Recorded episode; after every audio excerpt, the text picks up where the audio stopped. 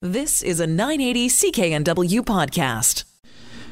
You're live with the App Show. Mike Agarbo here. I've got my fellow app nerds, Graham Williams, John Beeler. We've got a pretty cool show.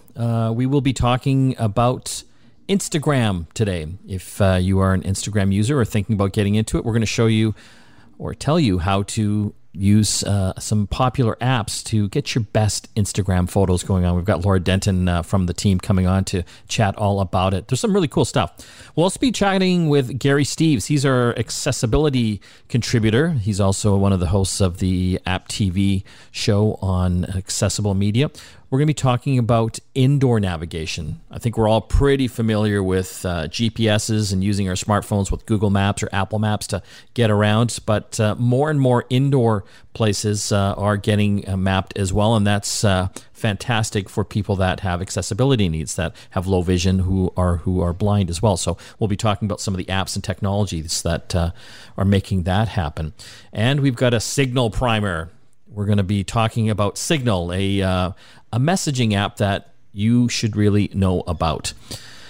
Let's start off with some of the news, guys. And I think the first one for me, which I was kind of excited about, is Amazon Prime Video now has individual user profiles. And my big question is, why did it take so long? So, you know, when you go into Netflix, you can choose between you or your wife or your kids and their different profiles. Amazon hasn't had that, but now it's happening. This is well overdue, and actually just in time for the return of one of my favorite series. Have you guys watched The Boys? Yes. Yeah. Yes. So, I mean, like, this is a show that has just a fantastic cast, a great storyline, and more violence than you could possibly shake a cape at. Yeah. I mean, it's got nothing on... The comic books. If you're out there and you're a little squeamish, don't bother. They're big. Garth Ennis is the guy who did this, and they did a great run on The Punisher as well. But it's quite, extreme. And so the idea there that you don't have control over what your kids are watching, I think for Amazon consumers was probably very concerning. So now you do. So each account will have up to 6 user profiles. You'll have the primary account, and then 5 additional profiles are allowed. So like to your point, Graham, this will be good. If it's your profile and you're watching murder mysteries, then it's going to recommend, shows that you might be interested in, shows and movies for that matter. So anyway, kind of a cool thing.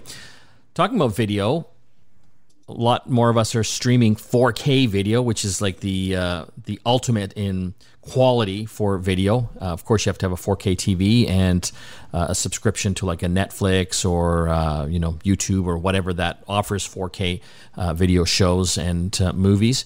But it takes up a lot of bandwidth, as you can imagine. The file sizes are huge, and so what they do as far as technology is concerned is they come up with these video codecs, ways to compress that video down as much as they can so it doesn't take up as much room when they're shooting it through the internet to your home and your TV. So there's a new one out from Fraunhofer. Did I say that right, John? That promises sure. It's a little more German. Fraunhofer. Yeah. A little bit more Hogan's Heroes in there. Got it. It's called H.266, and it promises to cut streaming 4K video in half, which is amazing. Well, we already saw a pretty dramatic reduction in file sizes without reduction in quality with H.265, and this is supposed to be even better than that. And they're calling it versatile video coding. VVC is the new format name for it. Yeah, with VVC. The big one here is that Google has been using VP9 for the longest time, right? And this is their own special sauce, which is great, but they haven't been baking it into things that I would say a sizable chunk of the user base uses, which is some of Apple's products. And so on the Apple TV, if you've been watching YouTube, you've been stuck at 1080p, despite the fact that you've got an Apple TV 4K and a beautiful 4K television sitting in your living room, staring at you at 1080p. No, I'm not bitter. I'm better. So H.266, this is a conglomeration of a number of companies, Sony, Apple, Google is in there as well. The problem with H.265 was licensing, right? So Google developed VP9 because I'm going to be brutal about this. They're cheap. And so they wanted to have this thing that they own and that they control, that they can dictate how people are going to use. And I thought I think they felt like they could kind of swing their weight around a little bit. It's kind of like a VHS beta kind of. Yeah, and Google got baited. They got baited. But is that because they have YouTube and they're probably one of the biggest video streaming places in the world?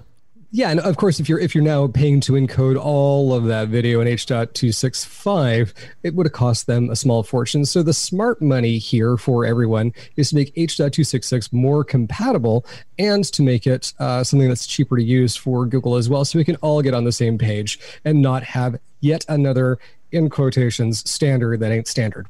For all the normal people out there that don't know what we're talking about right now, your TVs are still going to work great. And this is just a future type of video compression that's going to hopefully make file sizes smaller and smaller and more efficient. Okay, let's move on to something else that was kind of exciting. John and I had a chance to check out some new phones from TCL. They're the people that make the TVs. And not everyone's familiar with that name yet, but they are the #1 TV manufacturer in North America. They beat everyone. Samsung, Sony, LG, everyone. So they are now getting into smartphones. And they released or are releasing two new ones coming out this week. The TCL 10L and the TCL 10 Pro. And the cheaper one's $350 and the more expensive one's $700. But overall, some nice phones with some good specs in it. John, your thoughts? Yeah, totally. I mean, we saw this with other companies like Huawei, where they would come into the market with a really competitive, in some cases, groundbreaking piece of technology and offer at a lower cost than our typical flagships from Samsung or Apple, that type of thing. And the TCL phones, they're kind of mid-range phones. They're not, super fast demons, but they have some pretty cool features that are kind of unique that we haven't seen in other ones. One of the ones that I think you and I both agreed was kind of cool was they have something called Super Bluetooth mode, where you can actually pair up to 4 sets of headsets or speakers. So you can actually have like this full surround sound mobile party happening with you and your friends, or you can move a bunch of speakers around your house and have those all connected to your smartphone, which is a kind of a cool feature. Well, I had a chance to talk about them on Global BC this past week. One of the interesting things for us as well, for a limited time, and hopefully the offer is up on their website because I already kind of promoted this. If you buy the Pro version, that was $700, you get a free TV. You get a 43-inch TV. Worth $300 Canadian. Yeah, crazy. Anyway. Really? So a lot of people have been emailing me and calling me because they can't find this anywhere. The phones are launching this week coming up. The promotion, I believe, goes from the 16th till the end of the month, if I'm not mistaken. It's the phones launch on July 10th. Yeah.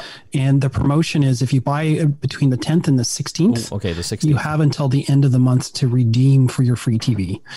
This is a promotion that TCL seems to have done in other countries, but now this is coming to Canada. So I think they're just waiting to turn on that website, which it may be live by the time this show airs. So I was really hoping that the phone would come just with the TV kind of stuck to the back, like the boxes kind of stuck together. So. I don't get a TV. Just taped. I noticed that neither of you are on board with what I've been trying to get people to do, which is to not call it TCL, but call it Tickle. Then neither of you are picking up on that. No, we're not there yet. But keep going with it. We talk about it amongst ourselves too much, and it would just sound weird. Yeah, okay. Yes. TCL it is. Got it. Okay. We're going to have to take a break. When we come back, we're going to tell you how you can find your way even easier indoors now with some of the latest indoor mapping technologies. You're listening to The App Show here on the Chorus Radio Network. Back after this. You are back with The App Show. Mike Agarbo here with John Beeler. Still lots to talk about on today's program. In a little bit, we'll be chatting about Signal, a secure messaging software or app that you should look into. Let's talk about navigation. I think when we think of navigation, most of us in some way use GPS technology, whether that's in our car or on our smartphones. I think I use it, several times a day to, get the best routes to going to work or wherever. But do we think about indoor navigation? Well, Apple and Google for a while now have been actually mapping out big indoor spaces like shopping malls and airports To help us understand the technology a little bit better and how it works, we've got our accessibility tech expert, Gary Steves, on the line. He's also the host of Accessible Media's App TV. Thanks for joining us, Gary. Thanks for having me.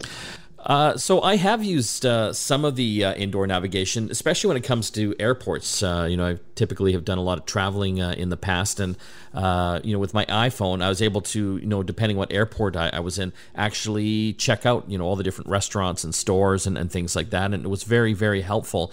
But from what I understand, Apple and Google for a while actually had different standards when it came to indoor navigation. Yeah, that's one of the problems. Basically, is getting, everybody has their own standard, how the silos of Apple and Google happen to always be there.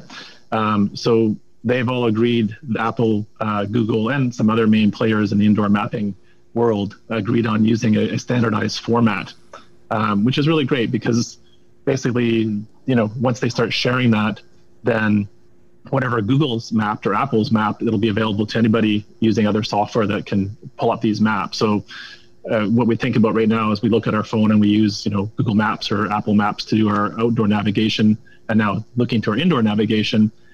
For people with some, visual disability stuff, they might use a different app that will kind of help them with more audible clues to the indoors that they're going into. Well, yeah, it was interesting. And again, Gary's written a great article up on our website that you should check out. It's at getconnectedmedia.com. And so there's a bunch of these companies now, including Google, Apple, Autodesk, the New York City Department of Technology, and many others. And they've got what's called the Open Geospatial Consortium. Sounds like a bad sci-fi villain group. But to your point there, Gary, Google and Apple have mapped, a lot of stuff, but it really doesn't cover everything, though, does it? Well, no, and what's missing a lot of things, too, is kind of the accessibility options and aspects of a place. So in some places, there may be some really great things. There may be tactile pathways, but if you don't know they exist, then it's going to be hard to follow them and know where they're going. Or describing things to you too, like, I don't know if you've ever encountered in your travels, places that have the elevators with the touch screens on them. Now, as a blind person, a touch screen on an elevator is just kind of, what do I do? On an app like this, it'll actually give you directions on, for example, hold the screen for 4 seconds and it'll come up with speaking options for you. So you can use some of the accessible technology that, as an example for me, I didn't even know that was there. So these kind of apps basically give you those kind of verbal directions and also navigating. So who hasn't been lost in a giant mall like Metrotown or in the airport, be you sighted or vision impaired. But with one of these apps, basically you'll be able to go in the main door, type in, you want to go to, find your favorite restaurant in the food court, and it will give you walking directions through the mall to get you to your destination. And so you're not using the Google Maps or Apple Maps for that. What are the apps that would be doing this? There's a bunch of different ones out there. One's called Accessibuild, another one called Waymaps, Accessible Explorer, Blind Square. So there's a lot of apps out there. That's why getting the mapping data kind of universal is really important, so that people who develop different apps will be able to access all those same maps. Why there's different apps, I guess, is because they use different ways of doing this. So some of them use what's called low-energy Bluetooth transmitters, BTEs. And basically what happens is those are placed inside a building, and they send out a signal that has information on it. So as you're approaching area, your phone, your app would get this information telling you, you're approaching the elevator banks, blah, blah, blah, give you information about that. Other ones do it differently where they use LiDAR. I think you guys have talked about that in your show before, which is basically a kind of 3D mapping tool. And they map out the building that way. And then that's downloaded onto your app, and you use that as navigating you around. And another one that's out recently is basically kind of find out where you are, and then they kind of guide you through, called tracing, I think it's called. They kind of guide you through the big spaces as well. And how prevalent is this information? Like you're blind, Gary. Like, is this available in most buildings? Well, doing my research for this, that's what I was finding out. I was kind of disappointed because I went to a seminar about 4 years about this, and it seemed super exciting. And I've seen there has been tons of progress on this. So what I think is really going to change it in Canada is the Canada Accessibility Act just passed last year. And what that really means is that buildings, federal buildings, and industries that are governed by federal rules will have to look at accessibility. So in their structures, and so with that in mind, there'll be more of an appetite, I guess, for putting these kind of systems into their buildings. So right now, to be honest with you, it's not out there very much. It's pretty new. You know, I talked to some places, Accessibuild. You know, they have like 10, 15 buildings they've done. But with the Canada Accessibility Act moving forward, I think that's going to be a real movement, at least getting, you know, some industries covered. I think, Gary, too, the whole nature of this is that right now it's not a requirement for existing buildings, but any of these bigger organizations and federal buildings that you mentioned, it's part of their standards now to incorporate that. And presumably any new buildings would have to sort of build this in, like they have to currently, you know, have like the Braille indicators for, you know, the different buttons and that type of thing as well. And there's different things going on, like Accessible Explorer has partnered with a company that puts light fixtures into airports. So when they're redoing airport lighting, they're putting in those Bluetooth transmitters. Right. And so that's another way where they're getting that built into the infrastructure. Which is really cool, because then, you know, those Bluetooth transmitters, that's, I think, as far as I understand it, it's part of the Apple Beacon project as well. Is that? Mm-hmm. Yeah. But one of the things that you highlight in your blog post is going beyond these public spaces, though, because, you know, getting into an apartment building or someone else's that you're going to visit or something like that, those kinds of places need this as well, not just the mall management that would have to sort of opt into some of these programs to map their mall out to make it more accessible. But also, you know, an individual building owner might have to consider this as well. It's a good point, John, because, Gary, you're probably not hanging out in malls all the time. No, me and my guide dog have gone to Metrotown a couple of times, and, you know, found it very difficult to get out of Metrotown. Yes. Well, for sighted people, that's a problem as well. We're talking with Gary Steves on navigation indoors and some really interesting apps and technology that's I guess available now and hopefully being incorporated into more and more buildings. Gary has written a great article up on our website if you want to find out more information about this technology and the apps available. And again, it's at getconnectedmedia.com. Gary, I want to thank you for joining us today.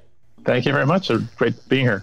When we come back from the break, we're talking about Signal, a messaging program that you need to have. Back after this. You're back with the App Show. Mike Agarbo here with John Beeler. Well, I think we all love to take photos with our smartphones. I literally take thousands now every year. I think I've got like 17,000 on my phone. And a lot of us post them on social media, things like Facebook and Instagram. Well, how do you get your best Instagram photos up and how to fix them? Well, we've got one of our Get Connected contributors, Laura Denton, here on the line. Thanks for joining us, Laura. Hello. So Instagram is one of the most popular photo sharing sites or social media platforms out there. But our pictures aren't always perfect. And Laura, I wanted to bring you on because to me, you're like the Instagram superstar. Your photos always look amazing. Where's the first place to start? Well, I should add that it's just my professional Instagram. It's not a professional Instagram, nor am I a professional photographer, but I am a little addicted.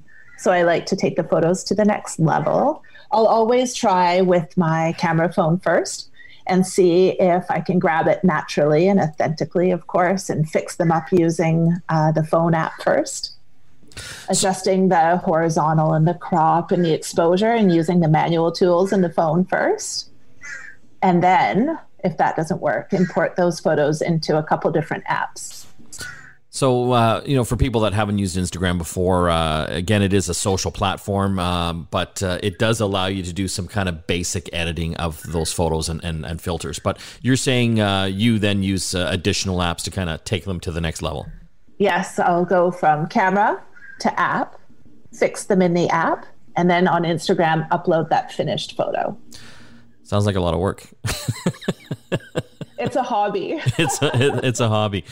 So what are some of the apps you're using here? Let's start with one. My favorite one, it has been around for a little while, but is Snapseed. And it allows you, it has 29 photo editing tools, from brightness and details and structure and curves that you'll often find in Photoshop, but it's right on your phone, so it makes it really easy. I think I think one of the things we should point out too is that this app, Snapseed, like you said, has been around for a while.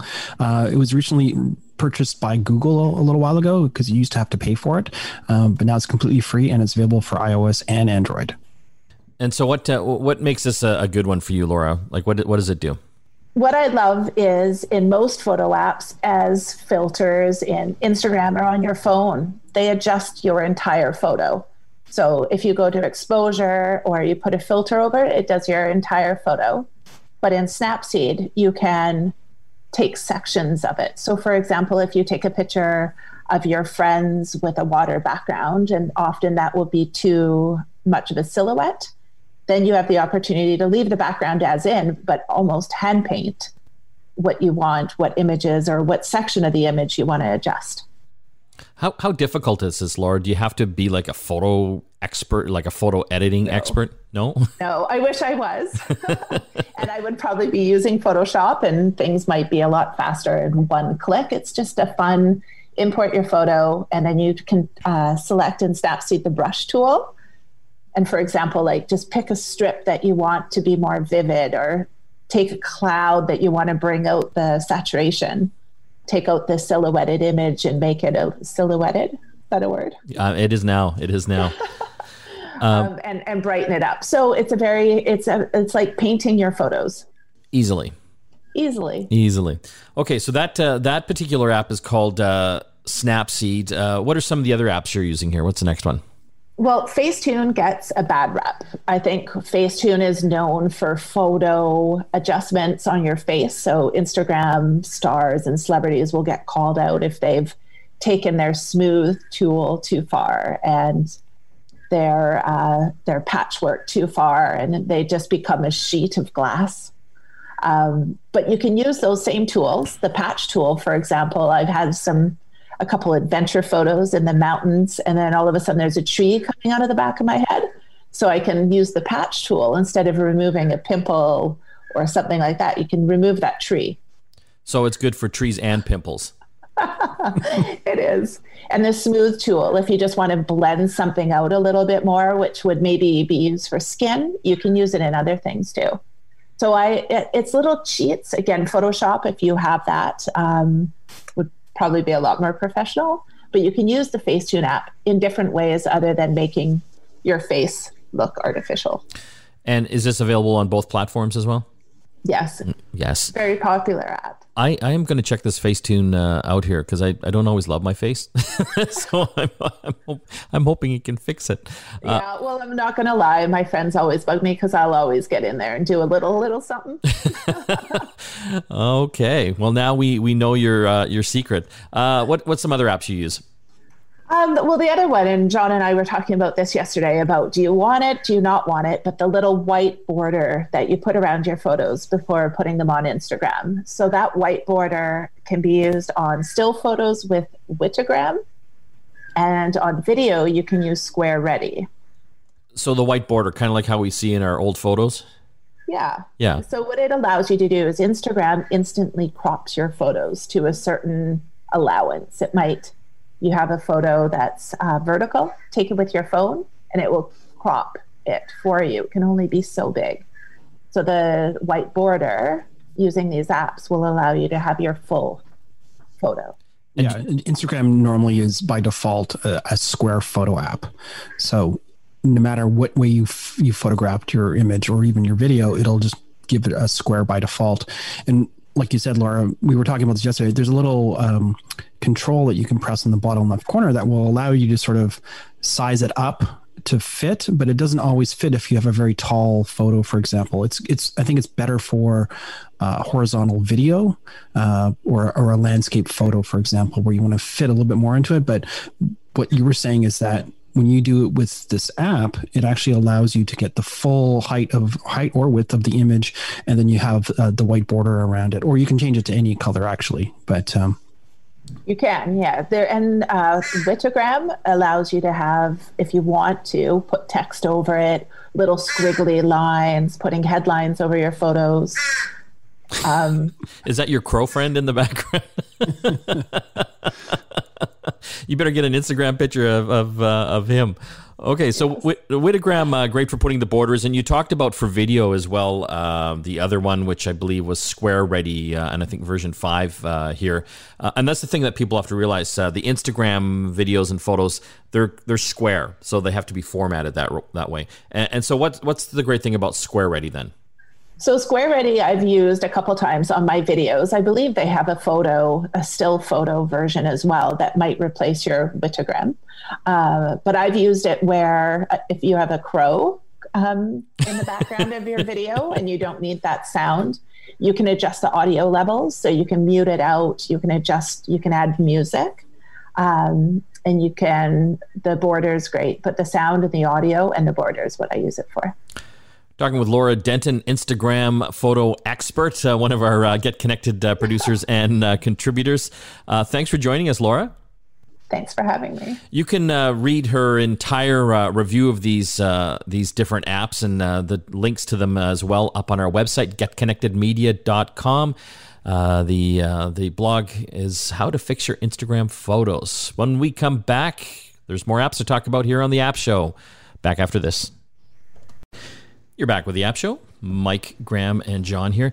Don't forget to visit our website. It's getconnectedmedia.com. Up there, we have some great contests going, giving away thousands of dollars in prizes this year, and so easy to enter. Giving away this month an Alcatel Go Flip 3. This is a really cool little flip phone, and I would say this is good for people that need a phone. They don't want all the extra confusion of having to figure out how a smartphone works. It works like a normal phone, like the flip phones of old, but it also has a color LCD screen, and it can run some basic apps, things like a web browser. It's got Google Maps, Google Assistant built in. You can download WhatsApp and that kind of thing. And with the Google Assistant, you can use your voice to type the words in if you need to for websites and whatever. So it's super cool. So again, if you want to try to win this thing, Alcatel Go Flip 3, up on our website, getconnectedmedia.com. You can find out more information about there as well. If you can't wait, you can go buy one, of course, and just subscribe to our newsletter. That's all we're asking, and you'll be entered to win. Okay, it's Signal time, guys. This is a messaging app, and we're going to kind of give you the basics, a primer of what this is all about and why you might or maybe should be using it. Graham, we'll start off with you. Give us the lowdown. So basically, if you're using a messaging app right now, chances are you're using one of a couple of different choices, right? You've got, if you're on iPhone, you've got iMessage. If you are on Android, you may be using SMS or one of the, I don't even know how many Google text messaging apps there are now. But a lot of folks have decided to go with Facebook Messenger and WhatsApp. And I got to say, they're not secure. And we've seen a lot of companies in the last little while kind of say, you know what, Facebook, you need to change some things here. And if you've ever kind of looked at Facebook and thought, you know a little too much about me, it's because you're using WhatsApp and it's because you're using Messenger. So Signal is this great cross-platform messaging app that is secure. It's end-to-end encrypted. It's open source. It's all of the good things that nerds really like to get excited about. And it's also a really great messaging platform. So all of the things that you do on Messenger right now. So let's talk about the stuff that you do, right? We message each other. We send text messages. We love to get things like read receipts. You can see when somebody's read your message. We like to be able to send voice messages. We like to be able to send stickers. We like to be able to reply to messages as people send them, so you can reply in line. Wait, do we actually like to send stickers? I like to send stickers. You don't like to send stickers? Graham likes to send stickers. Yeah, I'm not a big sticker guy. Okay, so maybe that's not the main selling feature here. We do also like to do things like have group chats. We like to be able to drop out of a group chat. That's something that you can't do on an SMS conversation. And we also like to be able to make phone calls and video calls. So as you might guess, Signal does all of this stuff. And it doesn't just do it on your phone, whether it's an iPhone or Android. It will also do this on your desktop if you're using Windows or Mac OS. And so it's really, really easy to get started with this. Essentially, it's you need a phone number. So it is actually connected to your mobile number. If you're going to use it on desktop, your desktop will actually connect to the mobile app. You got to scan a QR code, basically. You hold your phone up to the desktop app when it's open. It scans this little, bit of digital vomit, and suddenly they work together. So that's kind of the core of it. Now, it will give you a couple of really cool things as well. Right, you've got your profile in there, so you can set your picture. You can set what you want your name to be. You can also have, this is one of my favorite features, especially if you're doing things like, say for example, I do some client work, and we've got things that are secure that you can't have kind of floating around in the world. You can set expiring messages from anywhere from 5 seconds, which is very Mission Impossible, to up to a day. So that's a really cool feature as well. Other cool stuff, it'll send things like location.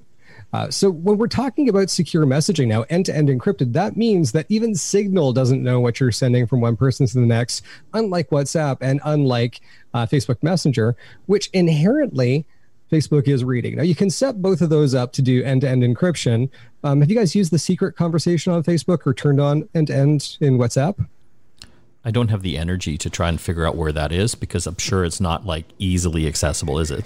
Nobody else does either. And so that secret conversation, for one thing, actually only exists on the device that started it. So if you do try to use it on your phone with Facebook Messenger and then you jump to the desktop app, it doesn't show up there either. So Signal is actually a more full-featured app as well. And the price is actually really, really good.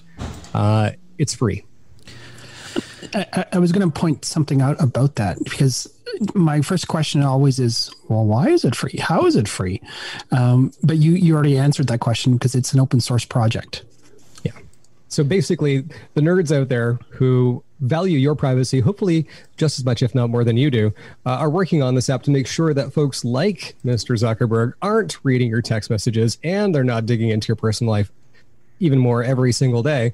And so, this is a bit of a passion project. It's for people who are serious about safety and security, turning around to their family members and saying, you know what, maybe it's time that we take a step back from some of these apps that are invading our privacy.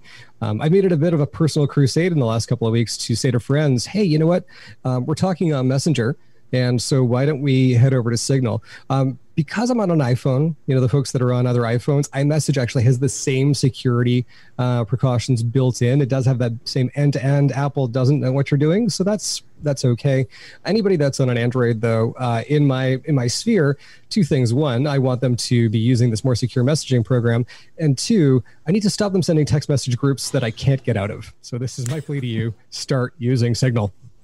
Okay. That's fantastic. Thank you, Graham. And I believe we'll have an article up on our website, getconnectedmedia.com, that goes through that a little bit more if you want to learn about Signal, the app.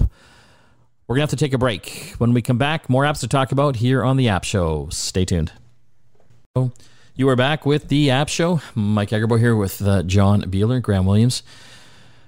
We talked a little bit about this on the Get Connected show yesterday, John, and I just want to bring it up again because I love this feature. It's for LinkedIn, and Graham, you might not know about this, but they have this new feature where you can actually upload a 10-second audio clip of how to pronounce your name. Maybe not for you, Graham Williams, but for Mike Agarbo, yes, I've had my name butchered every imaginable way. But, there's a lot of complicated names out there, and I love this feature. Siri thinks, and I've trained her a couple of times, but she thinks you're Mike Agarbo, which is a good I don't know. I do get it often though, where people will say, "Is it Graham or is it Graham?" And I usually get asked, like, "How do you say your name?" To which I usually reply, "I don't. You do. So you pick." Graham. Sorry, what were the two options? Graham or Graham. Oh, Graham Cracker. Graham Cracker. Graham Cracker. Yeah. Well, you know what? Either way. Well, you could put both of them up in your LinkedIn profile now. I love it. No, but this is great for me, as I was saying yesterday, because we always have guests on the show. But now I can go to their LinkedIn profile, and hopefully they're using this. I can actually see how to pronounce their name properly, so I don't sound like an idiot. Okay, I think we're out of time here, but I just want to promote the contest one more time. We're giving away an Alcatel Go Flip 3. This is a cool little flip phone that also has a basic app structure on it as well. It's not using Android. It's using something called KaiOS, apparently the same type of backend that the Firefox web browser uses. They have a little app store. So they've got things like Google Maps, YouTube, WhatsApp, a bunch of games. And you use Google Assistant to do the typing. I mean, you can use a little number pad on the bottom there, but as we know, that's a little bit taxing. Using your voice, you can enter in all the text. And again, if you want to try to win this, go to our website, getconnectedmedia.com. Hit the newsletter tab and subscribe to win. Our website's really great right now. We've got a lot of awesome articles on all the latest technology, lifestyle gadgets and how-tos and video and audio blogs. There's a lot going on there, and I really recommend that you check it out. I want to thank all the folks that helped put the show together. Of course, Graham and John, my wonderful co-hosts, and Christina, our producer. We'll see you again next time. You've been listening to a 980 CKNW podcast. Listen live at cknw.com, the Radio Player Canada app, TuneIn, Amazon Alexa, HD Radio at 101.1 FM HD2, and on the AM dial, 980 CKNW.